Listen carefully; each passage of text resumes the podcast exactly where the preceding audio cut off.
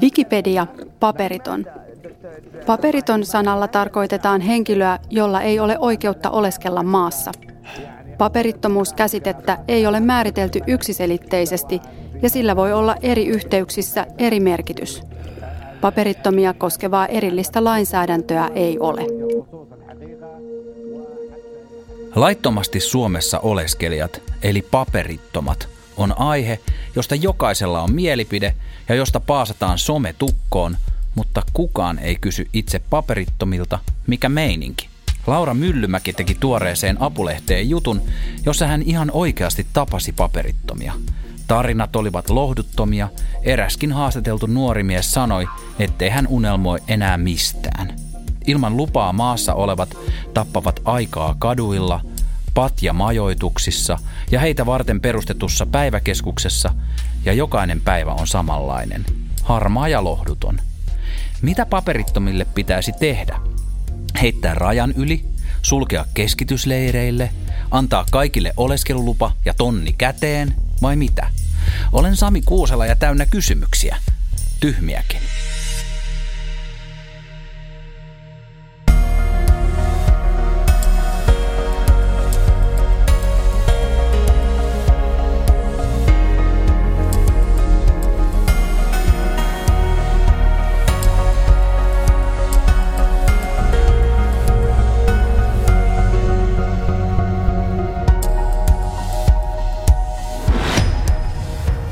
Ja ennen kuin aloitetaan, hyviä uutisia.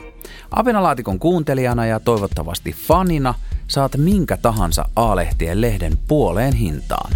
Mene osoitteeseen lue.apu.fi kautta apinalaatikko ja saat alennuksen mistä tahansa lehdestä.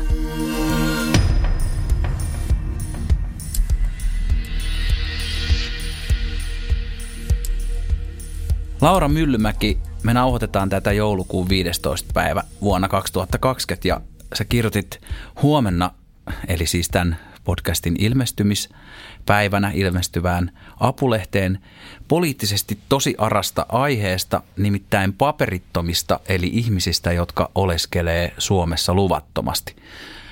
Pelottaako nyt jo etukäteen palaute? Ootatko paskamyrskyä? No tämä on jännä, että tätä kysytään mutta tota, ei mua kyllä pelota. En mä sen takia lähtenyt tekemään juttua tai ollut tekemättä juttua. Onko tuosta puhuttu siellä toimituksessakin? No ei ole kyllä, ei ole kyllä. E, tämä oli ihan mun oma idea ja oma aihe ja mua kiinnosti tämä ilmiö. En ole miettinyt mitään, mitään vastaanottoa vielä. Mikä sut sai kiinnostumaan tästä aiheesta? No tota, ää, mä huomasin, että sisäministeriössä tehdään sellaista – laittoman maahantulon ja laittomasti maassa oleskelun toimintaohjelmapäivitystä. Aika sit... tollainen Kiinnostun tällaisista asioista. Kiinnostuit. Joo, kyllä, tota, äh, mutta huomasin, että si- siihen oli jotenkin muotoiltu niin, että et, et, tota, äh, halutaan ehkäistä tällaisen niin kuin varjoyhteiskunnan syntyminen – ja sitten sit muutenkin särähti se so, niin korviin, koska mä ajattelin, että, että eikö se ole tavallaan niin kuin jo syntynyt osittain, koska näitä paperittomia on kuitenkin Suomessa. Ja sitten sit tämä Diakonissa-laitos, jonka, jonka tota, päiväkeskuksessa tai ylläpitämässä päiväkeskuksessa kävinkin, niin he sitten taas oli tiedottanut siitä, että, että näitä paperittomia on ikään kuin aiempaa enemmän, niin sit siinä oli musta vähän tämmöistä pientä ristiriitaa, että halusin sitä sitten niin lähteä tarkastelemaan, että mistä on kyse. Ja ihan vähän konkretian kautta. Joo, joo. Et, et avussahan on tämä klassinen reportaasi, juttupaikka joka viikko, niin ehkä siitä ajatuksesta, että, että mennään näyttämään lukijoille joku sellainen paikka, mihin he ehkä muuten pääsis käymään. Ja, ja tota, niin, mua kiinnosti myös ihan nähdä niitä ihmisiä, että millaisia he on ja, ja miltä se heidän arki näyttää. Kuunnellaan pieni näyte. Itä-Helsingissä on paikka, jonne paperittomat ovat tervetulleita. Apu on päässyt vieraaksi Diakonissa-laitoksen pyörittämään Al-Amal-päiväkeskukseen. Vaikka koronaepidemia rajoittaa toimintaa, paperittomat tulevat keskukseen kahville, tapaamaan työntekijöitä, suihkuun, pesemään pyykkejä ja ihan vain tapaamaan toisiaan. Kun keskuksen nimeä aikanaan pohdittiin, asiakkaat saivat itse äänestää siitä – Al-Amal sai ylivoimaisesti eniten kannatusta. Arabian kielen sana tarkoittaa toivoa. Toi sun apulehden juttu oli siinä mielessä hieno mun mielestä, että se ei paasannu tai tarjonnut jotain yhtä näkökulmaa aiheeseensa. Ja sitten tietysti erityisen koskettavan teki siitä se, että käytyi oikeasti paikassa, missä autetaan paperittomia. Miten sä, niin kuin, oliko siinä kova prosessi voittaa se luottamus, että sä ylipäätänsä pääsit sinne mestoille? No ei se ollut oikeastaan silleen vaikeaa, että, että, että siellä Diakonissa laitoksella, joka tätä päiväkeskusta pyörittää, niin siellä oltiin jotenkin tosi sillä vastaanottavaisia, tervetuloa ja, ja sitten vaan sovittiin päivämäärää. Jouduttiin sitä muutaman kerran sorvaamaan, mutta sitten kun löydettiin päivä ja mä olin kysellyt vähän etukäteen, että olisiko siellä joku, joka haluaisi toimittajan kanssa puhua, niin sitten se projektipäällikkö oli, oli kysellyt jo etukäteen näitä haastateltavia. Niin sitten me mentiin sinne ja sitten tota, silloin oli itse asiassa tosi hiljasta siellä, kun me mentiin. Se, olisiko se ollut, mä en edes muista mikä viikonpäivä se enää oli, mutta siis joku perusarkipäivä siinä puolen päivä aikaan. Oli ehkä vähän semmoinen sateinen päivä, niin voi olla, että sekin sitten vaikutti asiaan, että siellä ei ollut hirveästi näitä asiakkaita silloin. Sehän on salainen osoite. Joo, se on silleen se, se, ei julkinen. Mistä se johtuu? No Tämä on varmaan sellainen ryhmä ihmisiä, joihin kohdistuu kaikenlaisia intohimoja, niin mä luulen, että, se, että, että, että tämä Diakonissa-laitos haluaa, haluaa suojella heitä siinä mielessä, että ei sinne tule sinänsä ulkopuolisia, vaikka sinne onkin monenlaiset ihmiset tervetulleita. Ei tyyli Odinit kolkuttele. No ei tyyli, niin. Sä sanot, että se paikka muistuttaa tällaista kunnallista nuorisotilaa – mutta että sisäänkäynnin vieressä on huone, jonne kaikkein väsynein voi mennä nukkumaan. Kuvaile vähän enemmän sitä paikkaa. On, onko siellä jotain pastelli sävyisiä seiniä ja sitten jotain tota, säkkituoleja ja No tota, e, siis nyt mä en kyllä muista mitään värimaailmaa. Sen takia siinä, sitä ei ole varmaan siinä jutussakaan, koska mä oon ollut niin huono toimittaja, että mä en ole kirjoittanut muistiinpanoihin, että minkä väriset seinät siellä Eikö, on. Eikö toimittajalla pidä olla valokuvamuisti? Pitää varmaan, mutta joo. Tota, joo, nyt, nyt ei kyllä ollut. Siis se oli musta musta se kunnallinen nuorisotila oli sen takia kuvaava, koska siellä oli biljardipöytä. Jota ei saanut käyttää Sitä ei saanut koronan takia. takia käyttää. Sitten siellä oli sellaisia niin kuin vähän eri pari sohvia, jotain tuoleja. Siis sellainen aika klassinen, ollaan niin kuin haalittu se, mitä on eri paikoista saatu, niin huonekaluiksi ja vähän sisustukseksi sinne. Et tota, en mä tiedä, en mä nyt kuvaisi sitä mitenkään karuksi, koska oli siellä nyt kuitenkin musta, niin kuin, siellä oli kiva se heidän keittiö, se missä he saa ruokailla – ja sitten sit siellä oli erikseen tosiaan sellainen niin kuin ryhmähuone, missä sit on semmoista, niin kuin, tarjotaan keskusteluapua paperittomille. Ja, ja sitten tämä yksi, yksi nukkumahuone, missä, missä sitten oli yksi sänky ja, ja, ja oli siellä joku taulukin ja taisi olla silloin jutun tekohetkellä jonkun, olisiko ollut työntekijän pyöräkin siellä säilytyksessä, mutta mut siis semmoinen Hyvin tavallinen hyvin, paikka. Hyvin tavallinen, semmoinen, että niin kuin välttämättömyydet oli siellä niin kuin suunniteltuna. Mutta ei ehkä mitään ylimääräistä. Millaista porukkaa siellä oli? Minkälainen henkilökunta esimerkiksi? Tota, no siellä oli tämä, siis ketä haastattelinkin jutussa, tämä Anne Hammad, projektipäällikkö. Öö, hän on siellä ihan Diakonissa laitoksella töissä – mukava tyyppi, oli, oli tosi avulias ja kertoili paljon taustoja. Ja sitten siellä oli, olikohan siellä, nyt mä en uskalla sanoa, kun mä en ole ihan varma kuinka monta ihmistä siinä hankkeessa oli töissä. Mutta sanotaan, että siellä oli muutama ihminen, en muista ulkoa. Ja... Se oli ehkä enemmän jopa henkilökuntaa tällä kertaa kuin niitä asiakkaita. No ehkä 50-50. Et siellä oli niinku muutamia tyyppejä niinku paperittomia just käymässä ja sitten oli näitä työntekijöitä – niin kuin siinä vastaanotossa yksi. Ja... Minkälaisia ne oli ne paperittomat, jotka siellä oli? Siis, no tosi hiljaisia. Mä oon jutellut heidän kanssaan. En, niin kuin nöyräolosi?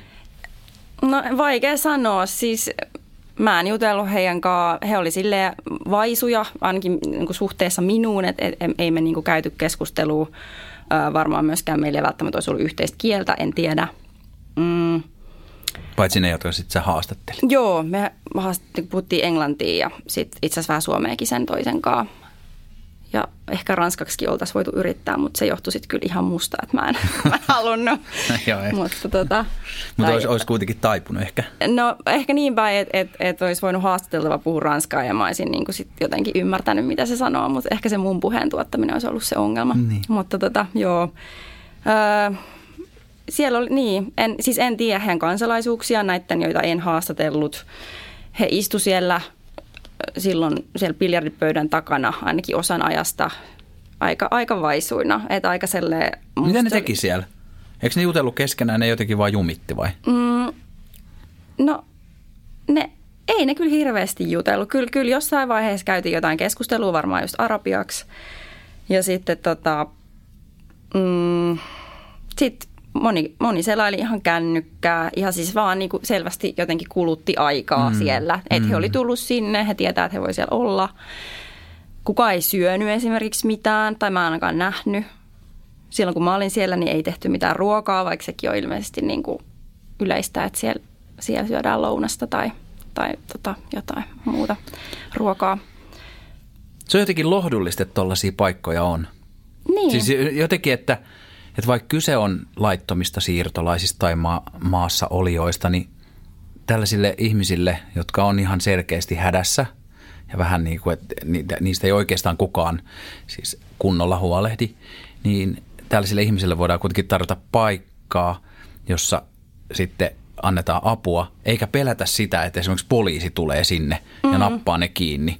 Että se on sellainen, tällaiseen pohjoismaiseen hyvinvointivaltioon liittyvä sanaton sopimus siitä, että, että no matter what, niin heikoista, heikoimmassa asemassa olevista pitää huolta. Mulle tuli ainakin sellainen olo, kun mä luin sitä juttua. Joo, niin kyllähän siinä, jos nyt mennään tällaiseen niin kuin juridiseen puoleen, niin kai, kaipa perustuslaki takaa tiettyjä oikeuksia niin kuin, niin kuin paperittomillekin sitten viime kädessä, et, tai näin ainakin ymmärsin. Mutta mut joo, on kyllä, on kyllä niin kuin... Ei kyllä kaikkien mielestä, mutta mennään siihen. Niin, ei varmaan vaan kaikkien mielestä. Joo, siis siis se on, en mä tiedä, jotenkin, kyllähän Diakonissa laitos on tehnyt tällaista niin kuin samankaltaista työtä pitkään, että mm. et, et onhan näitä auttajia ollut aina. Ja tota, mm, niin, se nyt on vaan tällä hetkellä fakta, että näitä ihmisiä on Suomessa. Ja, ja, ja tosiaan niin kuin sinne Irakiinkaan ei voi noin vaan palauttaa tällä hetkellä ihmisiä, vaikka se olisi saanut sellaisen päätöksen. Jotenkin tästä paperittomista tulee ainakin mulle mieleen se, että niistä paasataan ihan hullun paljon, mutta niitä on kuitenkin aika vähän suhteessa siihen, että kuinka valtavaksi uhaksi ja kuinka, minkälaisena vaarana niitä pidetään koko suomalaiselle yhteiskunnalle. Sä sanot jutussa näin. Kukaan ei tiedä, kuinka paljon Suomessa on ihmisiä, joilla ei lain mukaan ole lupaa oleskella maassa. Heitä kutsutaan paperittomiksi – se tiedetään, että viime aikoina paperittomien määrä on kasvanut. Kuntaliiton arvion mukaan kielteisen turvapaikkapäätöksen saamisen jälkeen Suomeen oleskelemaan jääneitä ihmisiä on yhteensä noin 700-1100 henkilöä. Laura Myllymäki, miten sun mielestä on mahdollista, että kun Suomi on kuitenkin tosi byrokraattinen maa, täällä vähän tuntuu, että niin kuin kytätään ihan kaikkea kaikista asioista, niin miten me ei tiedetä, että kuinka monta noita laittomasti maassa olijoita on? No varmaan se vastauskin löytyy sit siitä, että, että, että on ne rekisterit ja sitten on, on se tavallaan maailma, joita, joita ne rekisterit ei koske. Että, että, että tässä on nyt nämä ihmiset on tippunut sellaiseen limpoon, että heitä ei näy niin kuin siellä. Että, että just järjestöjen kautta siitä voisit saada tietoa. Öö, myös niin kuin käsittääkseni sisäministeriö nojautui niin kuin näihin kuntaliiton ja sitten osin kai poliisin tekemiin arvioihin siitä, että kuinka paljon tällaisia ihmisiä on – on Suomessa ja siis tosiaan... Mutta onko toi mittaluokka su, sun, sun käsityksen mukaan, nyt kun sä oot aiheeseen tutustunut, sä nyt et tietenkään ole se, niin se laittoman maahanmuuton en ole maassa oleskelun asiantuntija. tutkija, mutta, mutta, tota, mutta äh, ajattelet sä, että toi mittaluokka on suurin piirtein noin, että se on noin tuhat ihmistä? No kyllä mä sain sen käsityksen tuolla tuol, tota, keikalla, että, että heitä olisi paljon enemmän ja ja siis, Enemmän kuin tuhat. Niin, niin että et ainakin, ainakin tätä, tämä järjestö, järjestöpuoli puolin uskoo näin. Ja siis onhan se nyt, jos katsoo, katsoo niin kuin niitä faktojakin, niin paperittomia on muitakin kuin sitten näitä kielteisen turvapaikkapäätöksen saaneita ihmisiä. Et esimerkiksi mun jutussakin oli tämmöinen ei-turvapaikkahakijataustainen ihminen, joka oli kuitenkin paperiton. Hän oli vailla työlupaa. Niin tota, paperittomuuden syitä on siis muitakin kuin, mm. kuin tämä niin kuin turvapaikkaprosessi, joka on sitten päättynyt kielteisesti. Jutellaan vähän näistä tarinoista näiden paperittomien ihmisten takaa. Ei tietenkään löydy mitään yhtä tarinaa, kuin kaikille, vaikka niitä yleensä niputetaan, että ne on kaikki jotain tiettyä, vaikka, vaikka pakolaisia, jotka ei ole suostunut lähtemään pois täältä, vaikka ei ole maassaolon perusteita, ää, tai siis tämä on ainakin yksi tulkinta, niin tota, löytyykö jotain, kun sä teit taustoja tähän sun apulehden juttuun, niin löytyykö jotain sellaista, mikä, mikä ehkä yhdistäisi näitä ihmisiä? No tosi vaikea sanoa, että olisi mitään niin kuin, tota, yhteistä nimittäjää kaikille paperittomille. Mm, siis no suurin ryhmähän on näitä kielteisen turvapaikkapäätöksen saaneet ihmisiä ja jostain syystä he joko itse uskovat, että, että he ei voi palata sinne omaan maahan tai, tai sitten se asia on näin. Siihen me varmaan Niin, että se maa ei jotain edes vastaa niitä. Niin, niin aivan. Et, et, et. No jossain ihan ihmeellisessä luupissa.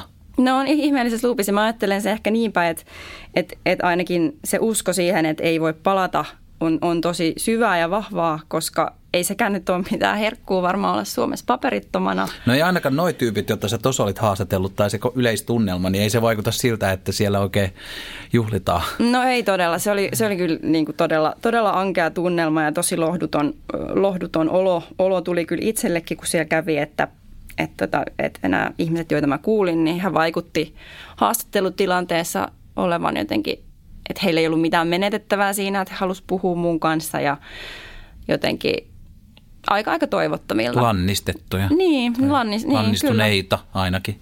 Kyllä.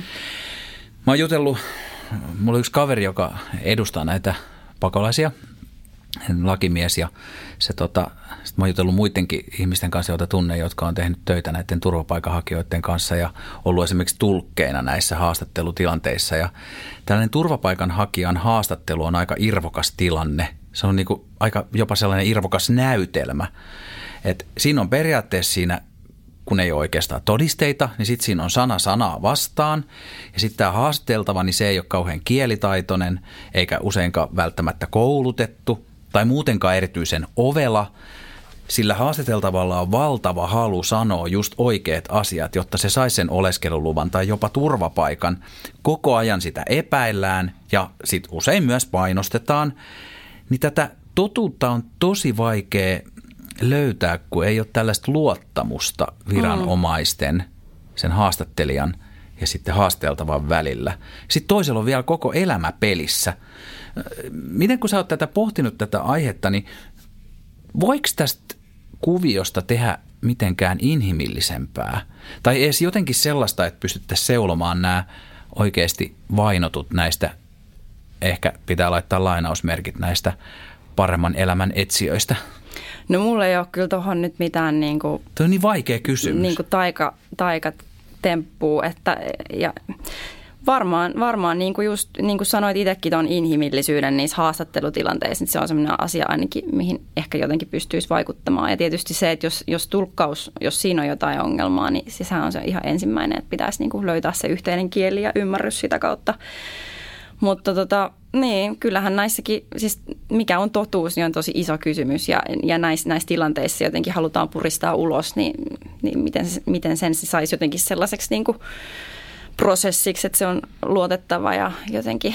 Niin ja sitten ihmisen kokemus mm. on myös sille ihmiselle usein totta. Mm, ja kyllä. sä kirjoitat tästä tosi hienosti. Kielteisistä päätöksistä huolimatta moni elää omaa tarinansa niin todeksi, että kokee omassa maassa olevan jotakin, jonka vuoksi sinne ei voi palata. Me emme ota kantaa siihen, ovatko ne tarinat tosia tai mitä oikeasti on tapahtunut, Hammad sanoo. Meidän tehtävämme ei ole tuomita. Mä itse ajattelen, koska ainahan kiinnostaa, että mitä toimittaja itse ajattelee. Mutta se on tämän koko vinalaatikon pointti ehkä. Mä, mä ajattelen silleen, että, että jokaisella pitäisi olla oikeus tavoitella parempaa elämää, kun mm. meillä on tämä yksi elämä, joka mm. on rajallinen. Mutta sitten jos tullaan sosiaaliturvan varaa johonkin toiseen maahan, niin sitten se homma muuttuu mutkikkaammaksi ja on tietysti oikeutettu kysyä, että miksi meidän suomalaisten pitäisi maksaa ulkomaalaisten ihmisten ylläpidosta. Mm. Miten sä näet tämän asian? Aika helppo no, kysymys, eikö On tosi helppo ja tälleen toimittajana, ei poliitikkona, niin varsin mieleinen. Joo, ei, äh, tota, niin, no Kyllä siis, kuitenkin joku, joku siis ehkä tuosta on, tai siis tämähän on se yksi ydinkysymyksistä on. tässä asiassa. Ilman muuta vaikuttaa siellä taustalla. Siis, no siis täh, tässähän tullaan varmaan näihin kotoutumisen kysymyksiin, että, että miten se järjestetään, ja, ja on, on varmasti puolueita, jotka, jotka haluaisi siihen panostaa ja puolueita, jotka haluaisi siitä, siitä leikata. Et, et, et siinä näkyy sitten ne suomalaisen niin kuin yhteiskunnan ja politiikan niin kuin ideologiset jakolinjat tosi vahvasti, että et miten suhtaudutaan siihen, miten, miten otetaan tavallaan se pakolainen täällä vastaan ja minkälaisia toimenpiteitä heihin kohdistetaan. Et, et onhan se sitten varmaan ihan loppuviimein niin kuin ideologinen kysymys. Niin ja on puolueita, jotka haluaa pitää sen ehdottomasti laittomana ja sitten vedota lakiin siinä, että, että hei, noihan on laittomasti täällä, että heivataan vaan pois. Mm, mm. Jolloin se on, se on siis niin kuin ihan looginen, tota, itseään toteuttava systeemi. Niin, se on, se on tavallaan, kun se status on se, niin se on sitten, sitten näin. Öö, siis nythän käsittääkseni hallitus siis selvittää näitä mahdollisuuksia, että miten paperittomien että et ne, joilla on jo työpaikka, voisi niissä jatkaa ja jotenkin näitä niin työ, työllisyysoloja täällä parantaa. Ja tietysti perussuomalaiset vastustaa tätä, tätä kuviota, että et onhan siinä. Niin, että et ei halutakaan sit niitä töihin, koska sitten niitä ei ehkä saisi poistaa. Niin, tai että miksi paperittomille pitäisi antaa sitten, niin kuin, miksi heidän olojaan pitäisi parantaa, kun he ovat täällä laittomasti. Se on kai se kela siinä. niin, niin, sitten, niin, niin. Mä, mä myönnän itse, että et mä kuulun kyllä ehkä... Äh, ainakin jonkin verran näihin just suvakkeihin. Mm. Pitää sitä sille, kun toimittajankin pitää varsinkin nykyaikana kertoa, kertoa, kertoa mi, mi, mistä on. Mä marssin silloin 2015, siellä meillä on Unelma Miekkarissa ja, ja osallistuin jopa vähän sen tapahtumasuunnitteluun jossain Facebook-ryhmässä, tunnen sitä väkeä.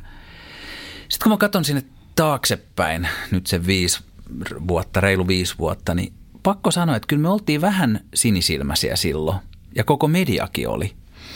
Et missä vaiheessa me oikeastaan, mä oon miettinyt, että missä vaiheessa me voidaan oikeasti myöntää, että, että jopa se meidän sinisilmäisyys sai aikaan tällaista rajua rasismia, kun me kiellettiin kaikki tällainen pakolaisiin liittyvä taustamotiivien epäily. Mm. Mä ymmärrän, että se näytti feikiltä sitten äh, monien ihmisten mielestä, jos niinku pidetään pakolaista ikään kuin pyhänä, joka jokainen, jokainen pakolainen, joka tulee, niin on, on ehdottomasti vainottu ja häntä ei saa epäillä. Mm. Mitä, mitä sä kelaat tästä? No siis toi on varmaan ihan, ihan hyvä itsereflektio tai, tai näinhän se meni ja, ja, ja siis tokihan sitten tämä...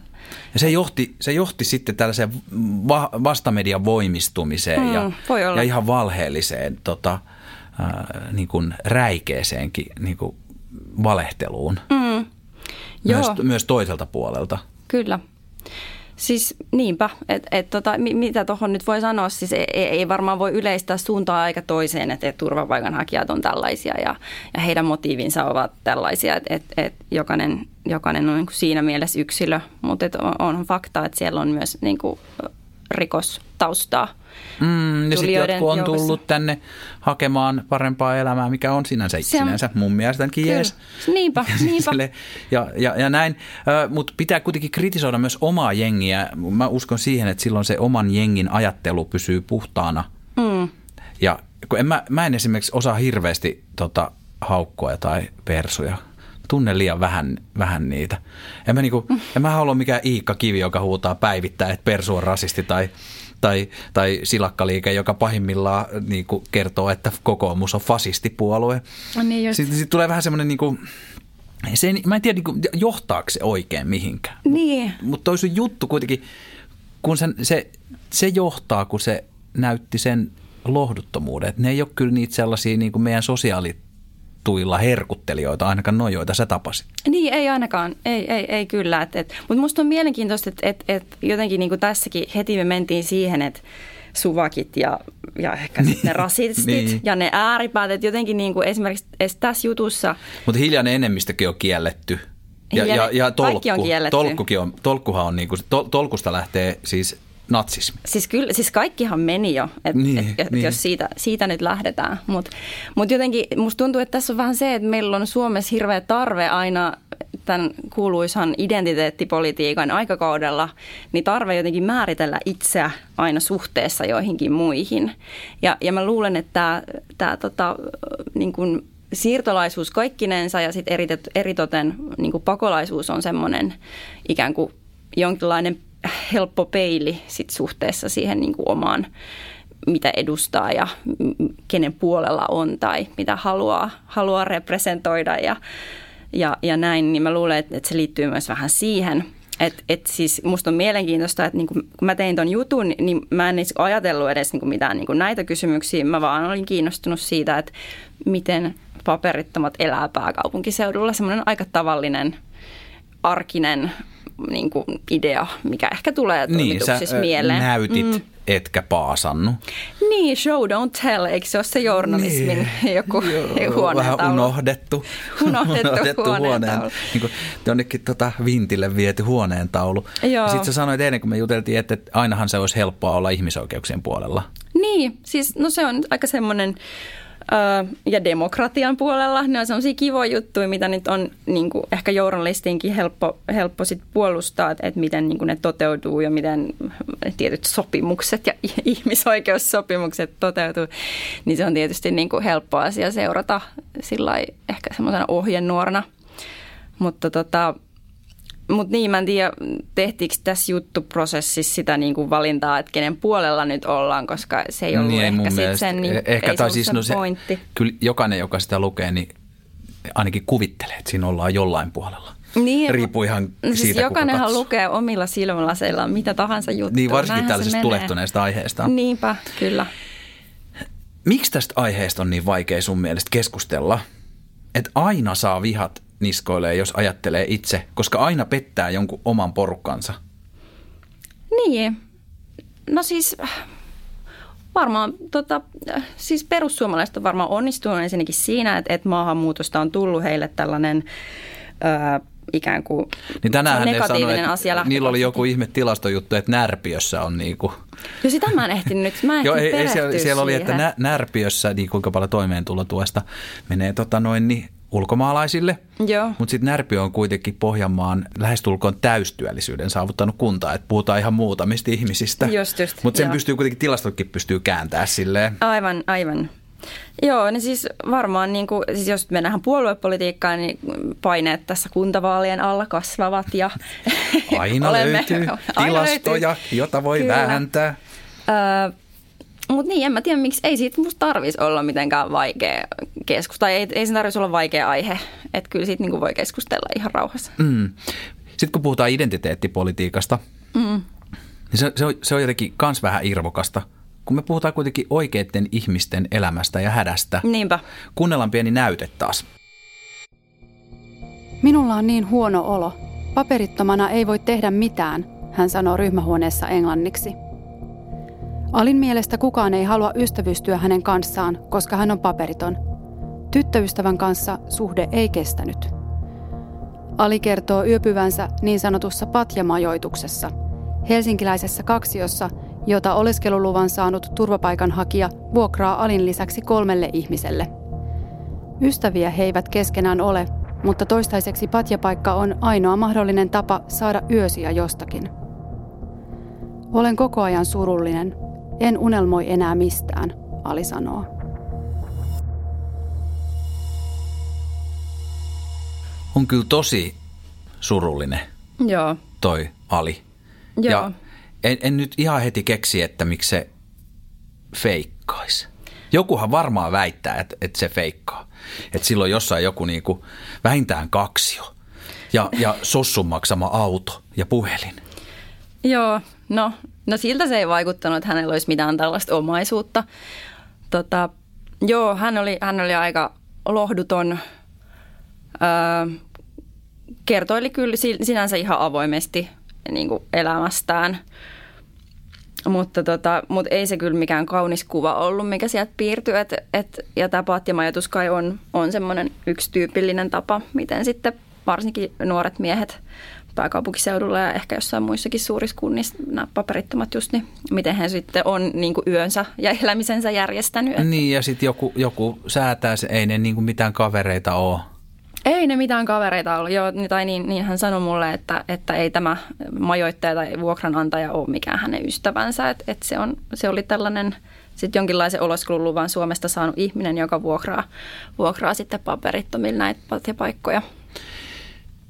Tuosta noin suuresta surusta ja surkuttelusta ja tuollaisesta tulee sitten tietysti sellainen aika luontainen ihmiselle reaktio, että haluaa välttää tätä tyyppiä. Koska mm. tuntuu, että se niinku vaatii jotenkin kauheasti ja takertuu. Ja siis sellainen, että senhän takia me usein, usein niinku kuljetaan ohi ihmisistä, joilla on hätä, koska se tuntuu liian raskalta ottaa haltuun. Mm. Ja vähän niin kuin pahimman luokan koulukiusattu joka sillä omalla surkeudellaan muistuttaa siitä, että itsekin voisi joutua tuohon tilaan, mutta mm. sitten, että se voisi ehkä jopa tarttua se, se hätä. Joo, Joo. Et jotenkin, tolle, jotenkin mulla tuli siitä sellainen mieleen, että, että, että jos, tai itse välillä tulee vastaan jotain, niin kuin ei tästä ole kauaa, kun mulle tuli just joku, joku tota noin, niin alinkaltainen tyyppi tuossa kauppakeskuksessa ja se niin kuin itki ja ruikutti, että hänellä ei ole yhtään rahaa. Ja sitten kun mä annoin sille vitosen, niin sitten se sanoi, että miksi et saa kymppiä. Ja, mm. ja siis semmoinen, kun se epätoivo on niin valtava. Ja jotenkin tuosta epätoivosta myös tulee sellainen mieleen, että, että kun puhutaan siitä, että niin, no joo, että tämä että, että on niinku tällaista newspeakia, mitä joku Maria Ohisalo harrastaa, että tällainen niinku syrjäytyminen saattaa niinku johtaa rikoksiin. Mm. Niin kyllä se nyt vaan saattaa johtaa, jos sulla ei ole yhtään fyrkkaa. Mm. Niinhän se voi, joo. Et ei se ole enää silloin täysin oma valinta. Et se, että jos sä oot niinku well off, että sulla on kaikki asiat kunnossa, sulla on koti, sulla on ruokaa, sulla on ystäviä ja päätät alkaa, tekee ros, päätät alkaa rosvoksi, mm. Se on vähän eri asia kuin toi Ali. Niinpä, joo. Niin, no Joo, mistä rikollisuus johtaa, se johtuu, niin se on seuraava iso, iso kysymys sitten. Mutta tota, mut joo, siis kyllähän mä haastattelin siihen myös tätä yhtä sosiaalityöntekijää, johtavaa sosiaalityöntekijää Espoosta, joka sanoi, että, että heillä on tosiaan siellä, niin kuin, oliko se nyt 80 ihmistä siellä tavallaan niin kuin päivystyksellisessä niin kuin sosiaalityön piirissä, et, ja, ja he näkevät, että, että näillä ihmisillä on, on tota, myös niin kuin mielenterveyden ongelmaa, niin kyllä, kyllähän se nyt väistämättä sit herättää sen kysymyksen, että, että jos, jos tilanteelle ei tehdä mitään, niin mitä siitä sitten ikään kuin seuraa. Ja, ja myös niin kuin sisäministeriö oli sen tunnistanut, että nämä ihmiset on, on niin kuin siinä mielessä niin kuin riski, että, että, että heistä, heistä voi tulla rikollisia. Miten me voitaisiin auttaa tuota Ali? No, e, toi on hyvä kysymys koska eihän yksittäinen ihminen nyt välttämättä hirveästi pysty tekemään. Öm, Ottaisi himaa alin.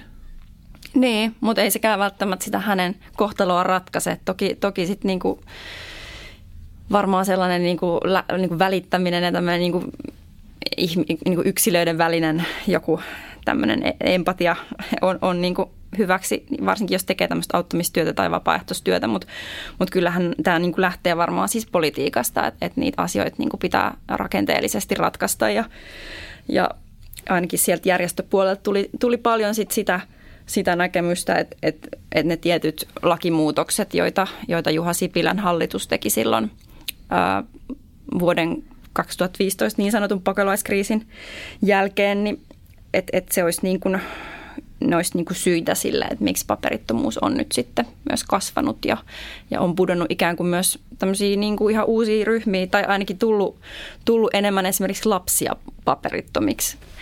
Se oli semmoinen niin kuin ehkä uudehko ilmiö, että, että lapsia on niin kuin aiempaa enemmän. Ja se on kyllä tietysti aika surullista, että meillä on Suomessa paperittomia lapsia yhtäkkiä. Niin ja tuollakin tota, Al-Amal päiväkeskuksessa, niin siellä on perheitä – Joo, kyllä, kyllä siellä käy perheitä. Ei ollut tosin sillä hetkellä, kun me siellä käytiin, niin en, en nähnyt lapsia, mutta, mutta kuulin, kuulin tältä Anne Hammadilta kyllä, että, että lapsia on yhä enemmän. Ja se, se, ja se ikään kuin olisi seurausta muun muassa siitä, että, että tämä niin sanottu humanitaarinen suojelu poistu, poistu tota, silloin vuonna 2016 laista, eli, eli semmoinen Suomen kansallinen kategoria, jolla on annettu niin kuin tietyllä perusteella sitten ää, tällainen oleskelulupa tietyille ihmisille, niin sitä ei ole. Ja sitten kun nämä samat ihmiset, jotka on sillä luvalla aikaisemmin ollut Suomessa ja ne haki uudestaan sillä perusteella, niin sitten he ikään kuin putosivat niin kuin tyhjän päälle, kun sitä kategoriaa ei enää siellä laissa ollut. Niin se on semmoinen niin kuin nyt ihan aika tekninen asia, mikä on seurannut yhdestä lakimuutoksesta. Niin tekninen asia, mm. jonka taustalla on kylmä päätös. Mm, niin. Kuunnellaan taas yksi näyte, jossa esiintyy toinen tyyppi kuin Ali. Biljardipöydän takana sohvalla istuu mies, joka vaikuttaa väsyneeltä. Hän katsoo eteensä ilmeettömänä. Anne Hammad huomaa sen ja pohtii, pitäisikö miehelle tarjota mahdollisuutta vetäytyä nukkumaan lepohuoneeseen. Mies nousee ja kävelee ulos, kenties tupakalle. Hammad kertoo, että miehellä on mielialalääkitys. Kerran tämä pyysi Al-Amalin työntekijöitä takavarikoimaan lääkkeet. Hän sanoi, että pitäkää nämä täällä sen aikaa, että mä en ota niitä liikaa, Hammad sanoo. Puhutaan vähän siitä mahdollisesta varjoyhteiskunnasta, mm. jota siis sisäministeriö pelkää, että syntyy. Joo. Millainen se on sun mielestä? Mikä se varjoyhteiskunta on? Mitä, mitä siellä tapahtuu? No eihän se nyt ole mikään sellainen matrix, että ota tämä pilleri ja päädy varjoyhteiskuntaan, vaan... Niin vaan... joku jossain, siis jossain niin kellareissa, missä on niin. rottia ja pakolaisia. Niin se on ehkä vähän sellainen elokuvallinen dystopia sitten, mutta mut siis tokihan varjoyhteiskunta on dystopia ja ei se, eikä se edes ole enää niin dystopia, koska näitä paperittomia on Suomessa. Eli, eli on siis sellaisia ihmisiä, jotka elää meidän järjestelmän ulkopuolella, että et heillä ei ole niin kuin tunnustettu statusta. Ne on suomalaisiakin elää järjestelmän ulkopuolella myös, niin. mutta se on ihan eri asia tietysti. Niin. Mutta mäkin tunnen siis ihmisiä, jotka, joilla ei ole pankkikorttia tai pankkitiliä tai ei oikeastaan mitään. Joo, joo, niin se on varmaan vähän eri asia niin kuin ainakin siinä mielessä sitten, että he ei no, ole vähän paremmat, niin tai... on, ja vähän paremmat kuitenkin saumat pärjätä tässä yhteiskunnassa, kun on täällä koko, niin, koko he on ehkä elänyt ja tuntee suomalaisia ja jännee. Luuletko että, että tällaiset työryhmien laatimat toimintaohjelmat, niin kuin tämä, tämä nyt, mistä tämä juttu sai alkunsa, niin luuletko että ne niin kuin auttaa Alia tai tätä lää, lääkeövereitä pelkäävää miestä oikeasti? No vai no, ka, ei kai sitä kai oikein muutakaan voida tehdä kuin niin, mennä byrokratian kautta. Niin, että niin, niinhän, niinhän tota, muutosta tapahtuu hitaasti, mutta varmasti sit niinku järjestelmän, järjestelmän niinku kautta ikään kuin. Mutta niin, toivottavasti se, sen pitäisi tosiaan tämän toimintaohjelman tulla tässä niinku vuoden vaihteessa tai vuoden loppuun mennessä. Et vielä, sitä, vielä sitä ei ollut olemassa, että en ole päässyt sen sisältöön tutustumaan sen, sen paremmin. Kaipaavatko korvasi lisää äänisisältöä? Kokeile äänikirjapalvelu Storytelia ja kuuntele esimerkiksi Mondon lehtijuttuja Riku Rantalan lukemina, Imagen artikkeleita, avun dekkareita, podcasteja ja tietysti tuhansia äänikirjoja. Mene osoitteeseen storytel.com kautta aalehdet ja aloita erityispitkä 30 päivän maksuton kokeilujakso. Siis storytel.com kautta aalehdet.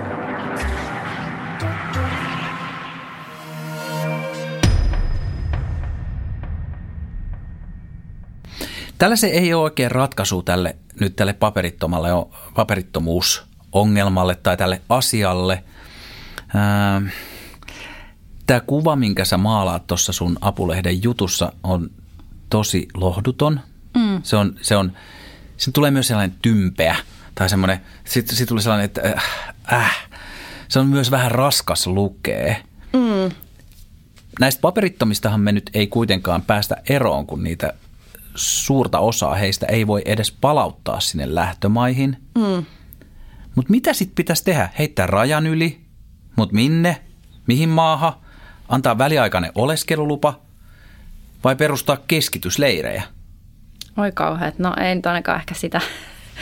tota, Kyllä hallitusohjelmassa oli niitä kirjauksia mm, niin kuin liittyen paperittomiin, että, että joitain, joitain toimenpiteitä on, on varmasti tulossa ja niitä nähdään ja, ja just sitä työlli, työllisyyttä asiaa selvitetään. Niin, että voisi paperitonkin käydä duunissa. Niin, että et ainakin niin kuin, näin mä oon käsittänyt, että et, et tälle asialle tätä selvitetään. Mutta mut siihen liittyy kaikenlaisia poliittisia herkkyyksiä sitten just, että et, et, tota, tietysti perussuomalaiset sitä vastustaa. Mm, mutta tota, niin ei mulla on nyt, et, et en tiedä, olisi, olisi aika vaikeatakin olla poliitikko, että et, et, et onneksi on vaan toimittaja voi kertoa tästä, että tämmöistä tämä nyt on. Että mulla ei niin kuin salama, salaman iskusta ratkaisua. Mutta esimerkiksi siellä Diakonissa laitoksella mä käsitin, että, että siellä niin kuin katsotaan vahvasti, että, että he haluaisivat, että niin kuin humanitaarinen suojelu palautettaisiin.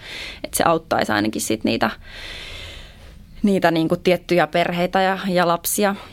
Et, et jos se kategoria tulisi takaisin meidän, meidän lakiin, niin sitten sit tota näiden ihmisten olot, olot paranisi heidän mielestään. Mm, kyllä varmasti tällaisia toimenpideehdotuksia on, on, on muitakin – yhteiskuntarauha on tämän asian takia vaarassa. Mm. Että on yhteiskuntarauha, mm. joka on siis silleen, että, niinku, että kaikki voisi olla suurin piirtein kivasti keskenään. Mm. Mutta sitten kun on paperittomia, joka on niin tulenarka aihe, sitten niistä riidellään niin paljon, että se johtaa sellaiseen raivoon niin kuin ihan suom, niin kuin täällä asuvien kansalaisten kesken. Mm. Niin, nyt tullaan taas tähän oman identiteetin määrittelyyn ja siitä, ketä, ketä niin kuin eri puolueet vaikka haluaa puhutella. Niin, niin, voi olla näin. Öö, jotenkin sitten itse haluaisin, että ne itse asiat ratkaistaisi, eikä niin keskityttäisi siihen niin kuin oman itsen määrittelyyn, että keitä tässä niin, kukakin on. Et se, ja, ja minä, minä, minä heijastan oman, oman niin kuin, tota, identiteettini niin, kyllä. suhtautumisellani paperittomi. Oivalsit se jotain, välähtikö sinulla jotain, kun sä teit tätä juttua? Tuliko no. sinulla joku sellainen synteesi tästä niin. vaikeasta aiheesta? No ainakin se, se on niin kuin tosi monimutkainen aihe ja tota, toki se niin kuin, mikä ei niin kuin sitä yhtä yksilöä, yksilöä lohduta, sitä paperitonta, joka sitä omaa oleskelulupaa odottaa, niin, tai toivoisi, että sellaisen saisi, niin, niin ainakin nämä ihmiset, joita mä tapasin, niin he oli aika, aika ahdistuneita siitä ja aika toivottomia ja, ja se olikin musta semmoinen pieni paradoksi siinä, että, että sen päiväkeskuksen nimi oli Al-Amal, joka tarkoittaa toivoa, mutta sitten sit nämä ihmiset, jotka siellä oli, niin oli kyllä tosi toivottomia. Että et, et tavallaan he varmaan, heillä oli niin kuin jonkunlaista toivoa, koska he sinnekin tulevat ja, ja niin kuin jotenkin päivästä toiseen elävät elämäänsä, mutta sitten heidän puheissaan se oli kyllä niin kuin se heidän maalaama kuva aika synkkä. Kiitos Laura Myllymäki. Kiitos. Muut Apinalaatikon jaksot löydät osoitteesta apu.fi kautta apinalaatikko tai hakemalla mistä tahansa podcast-sovelluksesta. Muistathan tsekata myös muita meidän A-lehtien podeja. Nautiskele vaikkapa Voi hyvin-lehden meditaatioista, joissa vapaudutaan torjutuista tunteista – Viisi meditaatiota löydät hakemalla sanoilla torjutut tunteet. Äläkä unohda supermahtavaa Dadpodia, jossa julkisuudesta tutut isät puhuvat perheasioista. Dadpodin löydät hakemalla nimellä, eli Dadpodi. Kiitos, että kuuntelet. Ja hei, ethän unohda, että apinalaatikon kuuntelijana ja toivottavasti fanina saat minkä tahansa A-lehtien lehden puoleen hintaan. Mene osoitteeseen lue.apu.fi kautta apinalaatikko ja saat alennuksen mistä tahansa lehdestä, koska olet niin kiva. Tämän podcastin tekijöinä olivat tuottaja ja juontaja minä, Sami Kuusala, äänisuunnittelu ja editointi Arttu Silvast, Silvast Creative, lukija Tasia Saliin ja iso joukko muuta mahtavaa väkeä. Jos haluat jutella kumppanuuksista tai mainonnasta Apinalaatikossa, laita viestiä osoitteeseen podcastit at a-lehdet.fi.